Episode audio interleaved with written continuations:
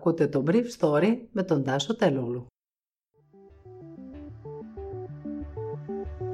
Καλημέρα. Σήμερα είναι Δευτέρα 1η Μαρτίου 2021. Καλό μήνα.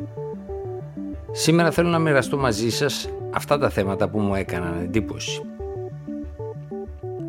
Οι εμβολιασμοί στην Ελλάδα πλησιάζουν τι 900.000, αλλά οι ειδικοί που συμβουλεύουν την κυβέρνηση λένε ότι αυτό είναι ένα ποσοστό 50 έως 55% εκείνων που θα έπρεπε να έχουν εμβολιαστεί σε αυτές τις κατηγορίες των δικαιούχων. Μετά την Ουγγαρία και η Τσεχία εγκρίνει μόνη της το ρωσικό εμβόλιο. Ο Πρωθυπουργός του Ισραήλ, Μπέγκιαμιν Νετανιάχου, ήθελε να κάνει εμβόλια δώρο σε 19 χώρες του κόσμου, αλλά αυτό μπορεί να του στοιχήσει την νίκη τους στις εκλογές. Το Σάββατο το βράδυ η χώρα έφτασε τις 885.000 εμβολιασμούς με 572.000 ανθρώπους να έχουν κάνει την πρώτη δόση και 313.000 και τις δύο.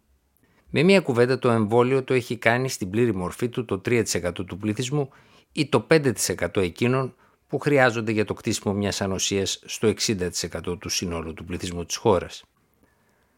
Το πρόβλημα δεν είναι εκεί. Με ένα σταθερό ρυθμό εμβολιασμών, 30.000 την ημέρα, που έχουμε φτάσει τώρα, η χώρα θα μπορέσει να πιάσει επιπλέον ένα εκατομμύριο εμβολιασμούς το μήνα που διατρέχουμε, το Μάρτιο δηλαδή. Το πρόβλημα διαγράφεται στο ότι ένα μεγάλο μέρος του πληθυσμού, οι ειδικοί το υπολογίζουν σε 40 με 50% των κλάσεων που έχουν κληθεί, δεν ζήτησαν και δεν πήραν καν ραντεβού. Όσοι ζήτησαν και πήραν ραντεβού πολύ απλά, έκαναν και το εμβόλιο. Σε μικρά νησιά όπως το Καστελόριζο και η Χάλκη εμβολιάστηκε το σύνολο του πληθυσμού.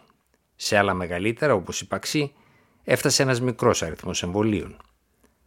Το μεγαλύτερο πρόβλημα είναι πως σε κάποιες περιπτώσεις, όπως συνέβη πρόσφατα στη Θεσσαλονίκη, ένας αριθμός εμβολίων περισσεύει.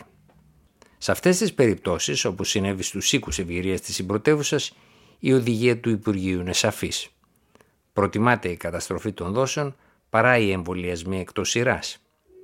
Να σημειωθεί ότι στη Θεσσαλονίκη που δύο στελέχη του Δήμου επικρίθηκαν τριμήτατα για το γεγονός ότι έδωσαν το δικαίωμα σε φίλους και γνωστούς τους να εμβολιαστούν, πέντε εμβόλια πετάχτηκαν στο καλάθι των αχρήστων.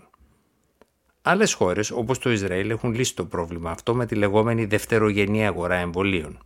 Τι γίνεται, υπάρχουν ομάδες στο Facebook για παράδειγμα που πληροφορούν σε ποια εμβολιαστικά κέντρα περισσεύουν εμβόλια και εκεί, πριν από τη λήξη της βάρδιας, εμφανίζονται οι ενδιαφερόμενοι εκτός σειράς και εξυπηρετούνται με βάση την αρχή εμβολιάζεται όποιος έρθει πρώτος. Το σύστημα αυτό δούλεψε και στις Ηνωμένες Πολιτείες, όπου κάθε πολιτεία καθορίζει μόνη της τη σειρά προτεραιότητας. Στην Ελλάδα, οι υπεύθυνοι του εμβολιασμού φοβούνται ότι κάτι τέτοιο θα μπορούσε να οδηγήσει σε συνεννοήσεις πίσω από την πλάτη εκείνων που έχουν την προτεραιότητα, ώστε να εμβολιάζονται όσοι είναι ενημερωμένοι στο τέλος της εμβολιαστικής μέρας. Σύμφωνα με όσα μου είπαν τρεις κυβερνητικές πηγές το Σαββατοκύριακο, οι νέες κατηγορίες που αναμένεται να μπουν σε λίστες εκείνων που θα εμβολιάζονται όταν λείπουν οι δικαιούχοι από τα κέντρα εμβολιασμού θα είναι εκπαιδευτικοί αλλά και ένστολοι υπάλληλοι που δεν είναι εμβολιασμένοι, ενώ από αυτή τη βδομάδα θα αρχίσουν να εντάσσονται και οι λεγόμενες ευπαθείς ομάδες. Αντίθετα, στη Γερμανία η έλλειψη ενός καλού αυτοματοποιημένου συστήματος ραντεβού αλλά και οι άκαμπτες λίστες αναπλήρωσης έχουν οδηγήσει σε εκατομμύρια εμβόλια που βρίσκονται στα ψυγεία, ενώ η χώρα έχει στη διάθεσή της ελάχιστα εμβόλια. Η εμβολιαστική καμπάνια αποδεικνύεται ως ώρας ένα μεγάλο φιάσκο και στην οργάνωσή της.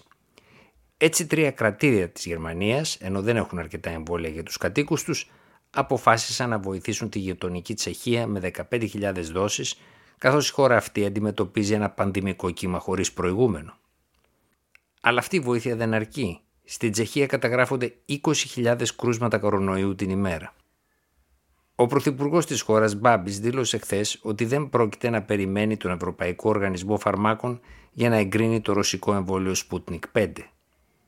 Η Ουγγαρία είναι η πρώτη χώρα της Ένωσης που έκανε κάτι τέτοιο, ενώ χθες ο ηγέτης της χώρας, Πρωθυπουργός Βίκτορ Όρμπαν, εμβολιάστηκε με το εμβόλιο της Sinopharm, μιας κινέζικης εταιρείας, που επίσης δεν έχει εγκριθεί στην Ευρώπη.